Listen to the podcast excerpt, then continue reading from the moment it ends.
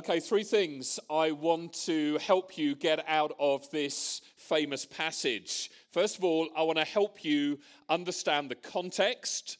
Second, I want to help you feel the challenge. And third, I want to help you respond to the invitation. The context, the challenge, and the invitation. And really, through it all, at every step of the way, I want you to see is that your greatest need is more of the presence of God. So that's the plan. Let's start by looking at the context. Really, to uh, understand this whole story, the first thing we need to realize is that for the people of Israel, this is a moment of great transition. They've been wandering, if you remember, around in the wilderness for an entire generation. All the while, they've dreamt of maybe one day going into the promised land. And now, finally, they're about to enter this land that's flowing with milk and honey. An entire generation have told stories around the campfire, imagining, dreaming what it would be like. This has been the thing they've prayed about they have anticipated, they have longed for above all else. They have been waiting and waiting and waiting and waiting. And then finally, after all of these years of waiting, God appears to Moses and he says, Okay, now it's time to go, but I'm not coming with you. Now, this is absolutely huge. It's going to mean a vast transition at pretty much every level of their experience. First of all, it's going to be a physical transition from one geographical location to another. Secondly, is going to be a transition economically as they go from God's provision being completely supernatural with this miraculous manna appearing every morning to feed them all of that's going to dry up and they're going to have to start farming and plowing and sowing and waiting for the season to come round to harvest time. They're going to have to get used to the slowness of how things work in the natural cycle of things. And then there's also going to be a political shift. Moses has been the perfect guy to lead them in the wilderness season. But it's going to take a slightly different kind of leader to go in and take possession of the land and then settle down and live in it. And Joshua is the guy. He, he loves the Lord like Moses, he, he very much honors Moses, but he's kind of a different personality type. He's this militant, courageous, faith filled leader, which is kind of what it's going to take to go in and conquer the promised land. And then, as well as a political shift, they're going to go through a pretty profound cultural shift as well. They're going to have to transition from being these nomads wandering around in the wilderness to dwellers in homes with land for each of them to look after. So there are changes on pretty much every level. And this is certainly true at the spiritual level as well. Spiritually, there is going to be a huge change. Because up until now, God has guided them, if you remember the story, with a pillar of cloud and a pillar of fire. It's as though God has made this as easy as possible, where the cloud or the fire move, then you move. And when it stops, you stop. And wouldn't you love it if it was as straightforward and simple as that nowadays. But it's not going to be like that anymore. The cloud and the fire are going to disappear, and they're going to have to discern for themselves and listen to the prophets and study the law. And so, all of these different dynamics are at play in this story. I want to see, first off, it is a profound shift. I don't know, maybe some of you personally can relate with this. Maybe things are changing around you right now. Maybe it is a geographical change. Perhaps you've recently moved here, or, or maybe you're preparing to move away. Maybe there's an economic shift. Perhaps there's a promotion or the threat of redundancy. Maybe you're looking for work right now or considering a career change. Maybe you're transitioning into a season of retirement. Maybe there's a cultural change. Maybe you are getting married or having children or preparing for your children to leave home. Maybe there are some spiritual shifts taking place. Maybe you're new to the faith. We, we celebrate every person among us who's recently come to know Jesus. Or maybe you're sitting there and, in all honesty, you'd have to say, Well, look, I'm just struggling with my faith right now. Maybe there are some pretty big challenges just around the corner for you. So, some pretty dark shadows that are hanging over your life right now. Maybe you are fearful about the future. Now, whether or not you can relate to all of this on an individual level, I think probably all of us can agree that we're living through an almighty time of transition on a national level. Uh, as we've been seeing in our series in the book of Daniel, it's like culturally speaking, the ground has shifted beneath our feet. We've moved past the point where what Christians believe is merely mocked or simply thought of as irrelevant. We're now facing a pretty significant, aggressive agenda to change our beliefs to fit with what's acceptable to our society. And if we don't do that, we face losing our business, our jobs, our freedom to meet, even potentially our families. And then, of course, there's the dreaded uncertainty around Brexit and what life is going to look like for us after the 29th of March. I mean, who knows what's going to happen, but for sure it will end up impacting all of us in some way. Now, here's what I want you to see. In a time of transition, the choices that we make are disproportionately important. I'll say that again. In a time of transition, the choices that we make are disproportionately important. It's like there are certain times that are really, really crucial because they very much set the tone and pretty much define the next number of months, years, and decades of our life. And so, at a time of transition, very often God will draw close to us and test our hearts. And really, that's the second thing that we need to understand by way of context if we're to fully grasp what's happening here in this story. It's a time of testing for God's people, a time of transition and a time of testing. You know, because God loves us, deeply, He will regularly check that our priorities in life are correctly set. Like, He doesn't want us just on spiritual autopilot, just kind of drifting into that new school or that new role at work or that new relationship. No, He wants us to prioritize the most important things at those times. And so here are the people of Israel facing this pivotal moment in their history. And God comes to them and, if you like, chucks them the keys to this brand new kingdom and says, See you later. I'm not coming with you. Which, as we read it or as we hear it, sounds incredibly harsh, doesn't it? But God's simply putting them to the test. I mean, of course, He wants to go with them, but he needed them to make the decision for themselves. It's a time of testing for them. So he says, Look, I'm willing to give you military success. I'm going to give you as a gift in my grace this land flowing with milk and honey. I'm going to give you economic prosperity. I'll give you power and wealth in abundance, but I won't be dwelling in your midst. I don't know what you think, but I reckon nowadays most people would consider that a dream scenario. It's like you're getting all the help you want, you're getting wealth and power and success, but you don't have to go to all that incredibly hard work of drawing near to God and examining your life and taking, making sure everything in your life revolves around Him.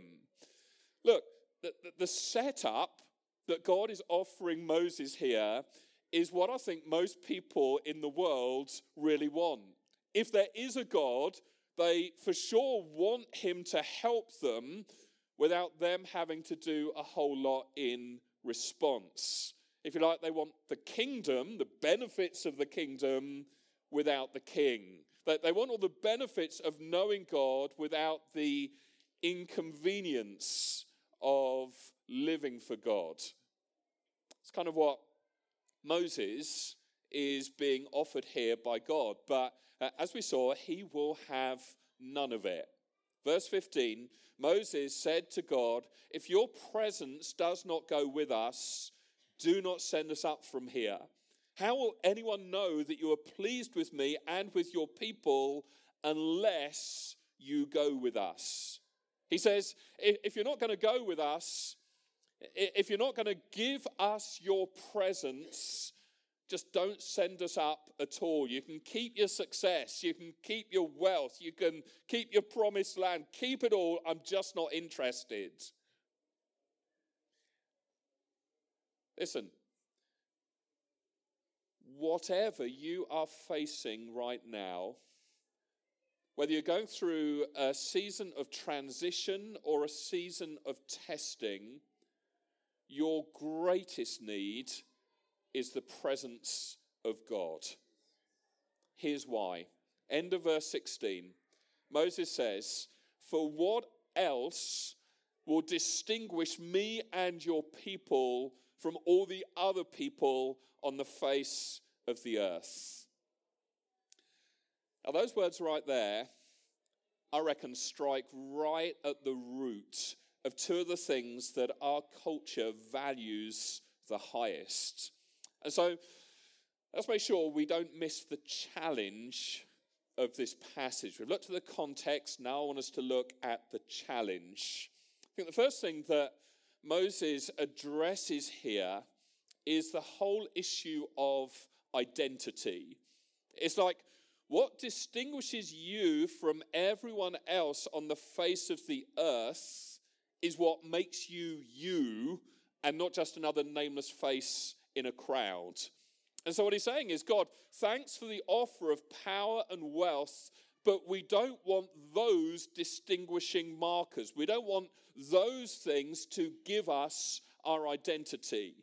You see, in the world, if I feel like I'm wealthy, if I feel like I have got power and influence, if I have those things, then I'm somebody. I'm not just anybody, I'm somebody. I have an identity. But Moses is saying here, actually, no, you don't. He says, I know better that those things aren't the things that can really deep down give you that identity that you need most.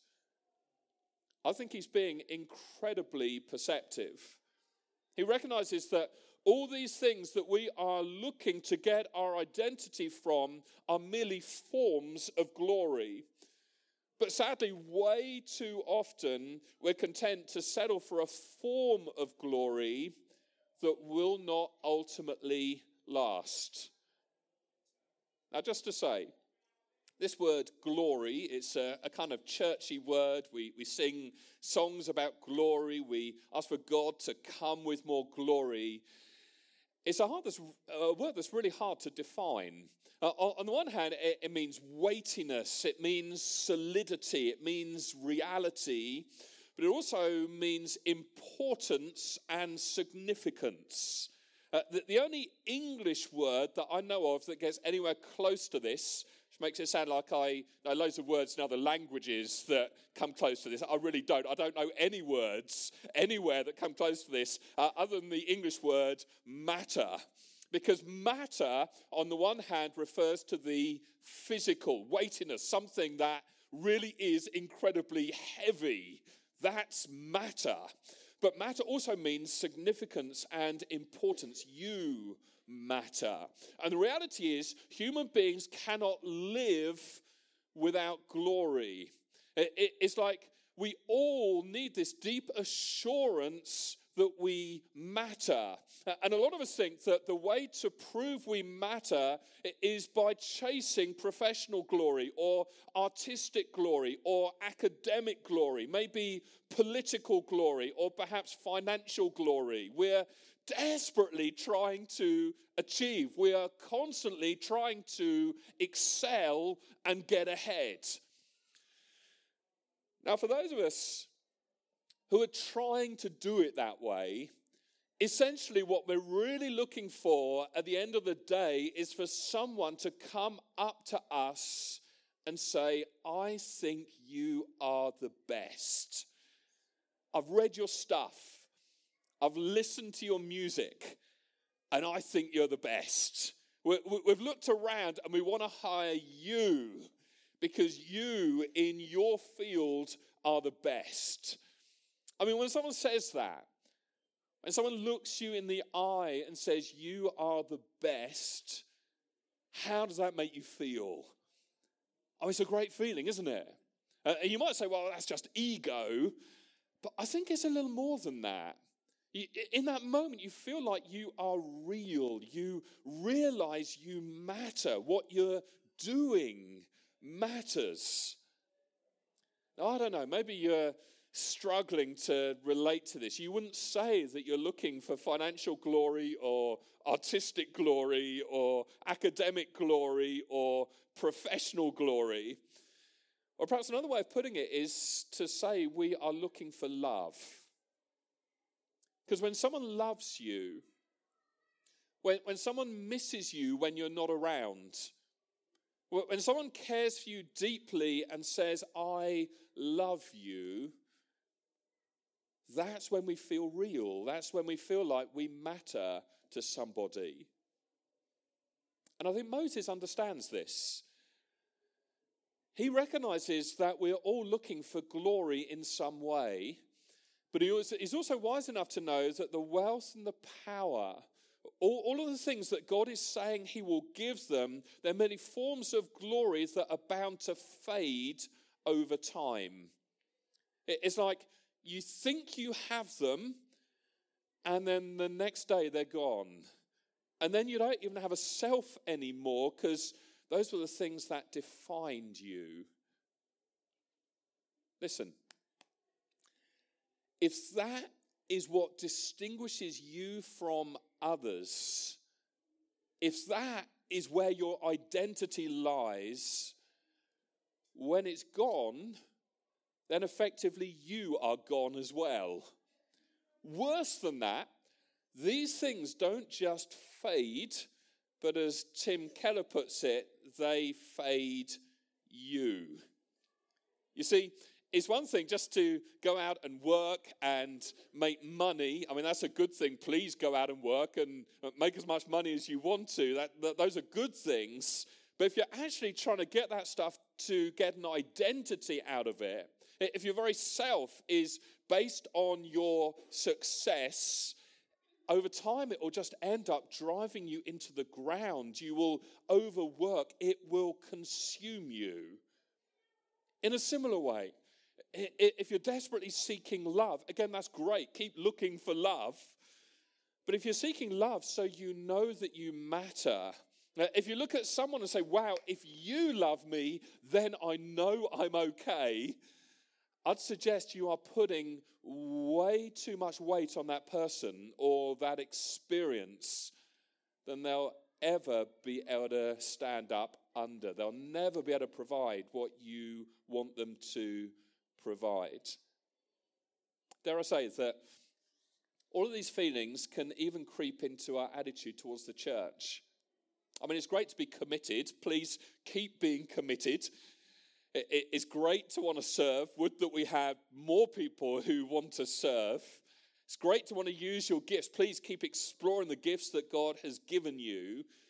But if all of that is where your identity is, if you're looking for worth from what you do, if your service is even slightly about your personal quest for glory, then you're setting yourself up for a whole lot of frustration, disappointment, and hurt. You know, over the years, I've witnessed any number of people like hop from church to church to church to church, ending up more and more misunderstood and disillusioned and cynical and burnt out because no church, however good it is, can ever truly give them what they are looking for. Moses is saying, God, if your presence doesn't go with us, don't even send us up from here. Keep your ministry success. Keep your loving, happy families. Keep your six figure salary. Keep your dream home. I don't want my identity to be based on any of that stuff because at the end of the day, all those things fade and are fading. unless we have your loving presence in the center of our lives, we have nothing. And so I think Moses prays for something we all need. He asks God for glory and refuses to accept anything less than the very presence of God. I think the second thing that Moses challenges here the first thing is identity, the second thing is the rampant independence that my observation is would characterize our society massively right now. I think nowadays, if God made the offer to us that he made to Moses, we just wouldn't bat an eyelid. We'd simply shrug and march into the promised land all by ourselves. I mean, what's the big deal about God's presence anyway? It's like our culture champions the individual and keeps preaching to us the message that we just need to search for the power within ourselves and be who we really are. And we don't need anybody else because we're awesome. And so there's this tendency to fight in our own strength and go it alone and be self sufficient. But really, that's not how we're designed. We weren't made for independence. Now, to illustrate the point, I want to invite you all to stand. Uh, in inviting you to stand, that doesn't mean we're finished. Uh, there is more to come. You'll be relieved to hear. But I'd like you to stand.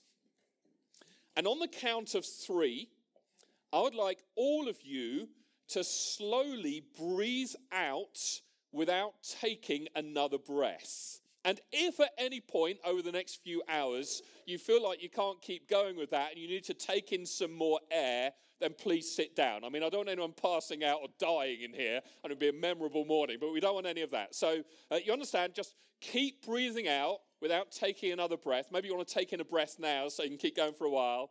Okay, stop breathing in. Now start breathing out on the count of three and sit down when you need some more breath. One, two, three, breathe out.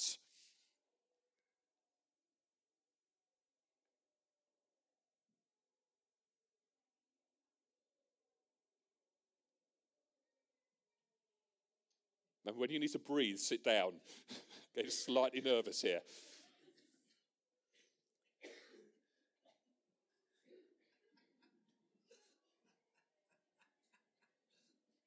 You're doing well, but some of you are turning purple. You need to sit down. if you just laughed, you're just taking in breath, so you can sit down as well. Well, some people with real stamina here. A bit, a bit of applause for these people. Come on. All, they're, they're dropping now. Hopefully, still breathing.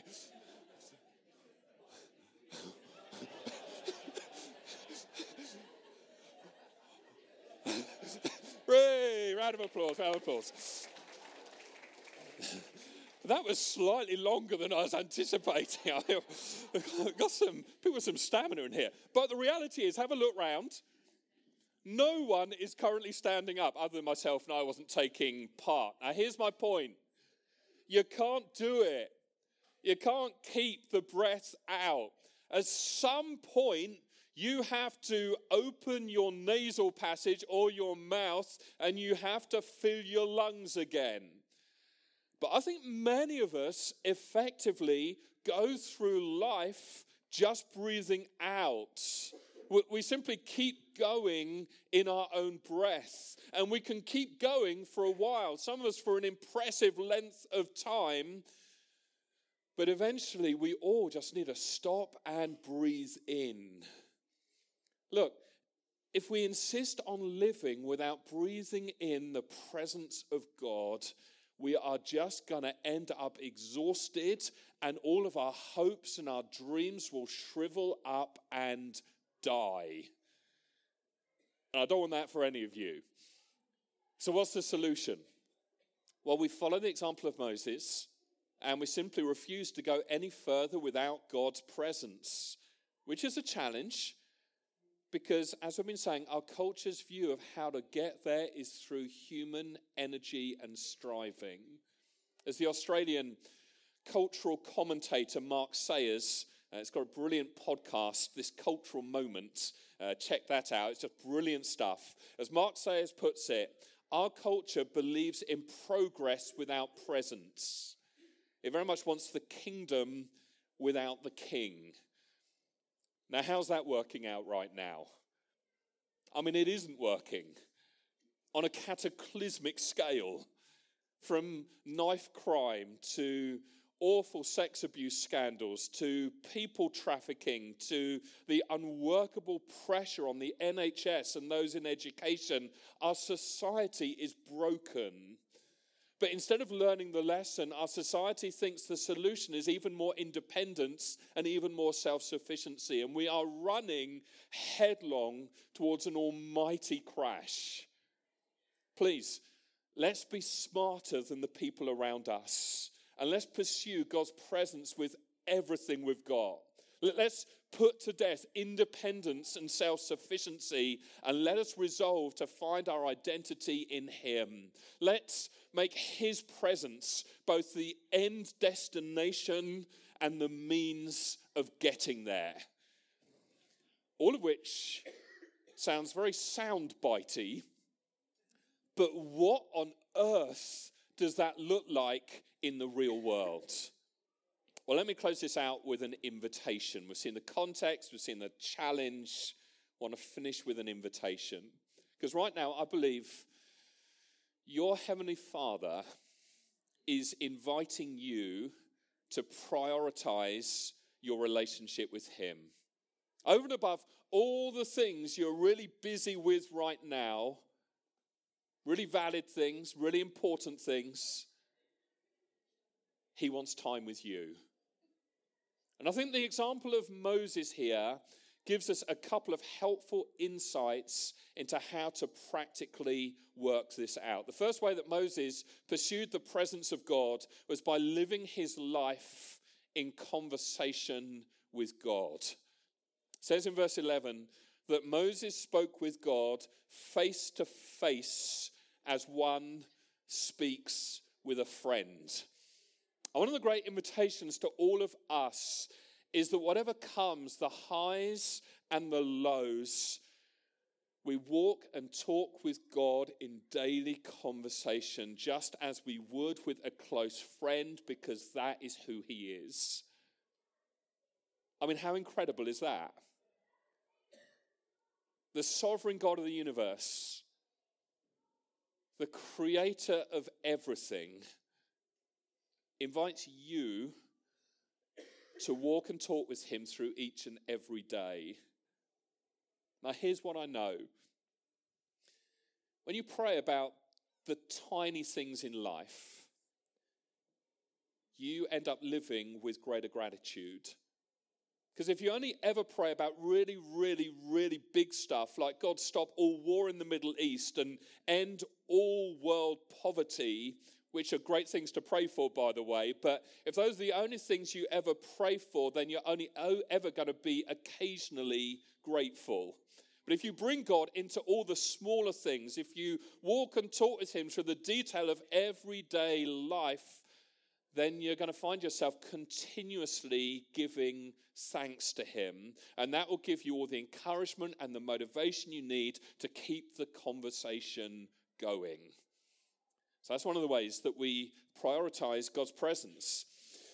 There's something else in this passage. According to verse 7, Moses has put up this tent of meeting, this tabernacle just on the edge of their encampment, and that is the place where God dwells. And we're told that Moses and anyone who needed to inquire of the Lord would go out there to seek him. Look, if you want to prioritize the presence of God, it isn't just an individual thing. There is something special about going out and meeting with God together. Of course, you don't need to have to go to a special place in order to meet with God. I mean, I've just been emphasizing, haven't I, the fact you can talk with Him anytime, anywhere, all by yourself. But I think there's something about coming together like we are today to seek God, to pray. That, that there's something about that that is particularly powerful. John Onwuchekwa, in his book on the power of praying together, he makes the point that prayer is mentioned no less than 21 times in the book of Acts. Furthermore, these prayers are inherently corporate. By corporate, he means with other people. He says, whenever prayer is mentioned in the book of Acts, it overwhelmingly involves others. It's like there's something about praying together, there's something about praying with others that can bring a greater breakthrough. He goes on to say, prayer is oxygen for the Christian. Remember when most of you nearly passed out a few moments ago? Prayer is oxygen for the Christian, it sustains us. And so it follows that prayer must be a source of life for any community of Christians. It is to the church what it is to individuals breathing. And yet, many of our gatherings could be likened to people coming together merely to hold their collective breath. This would explain why people seem to have so little energy for actually living out the Christian life. But breathing together is what our churches need. And if you need any further persuasion or convincing, have a listen to Charles Spurgeon. He says, Oh, yes, the prayer meeting. Is that your response? Oh, yes, the prayer meeting. The prayer meeting is the place to meet with the Holy Ghost or the Holy Spirit. Uh, and this is the way to get His mighty power. If we would have Him, we must meet in greater numbers. We must pray with greater fervency. We must watch with greater earnestness and believe with firmer steadfastness. The prayer meeting is the appointed place for the reception of power. Let me hear an amen.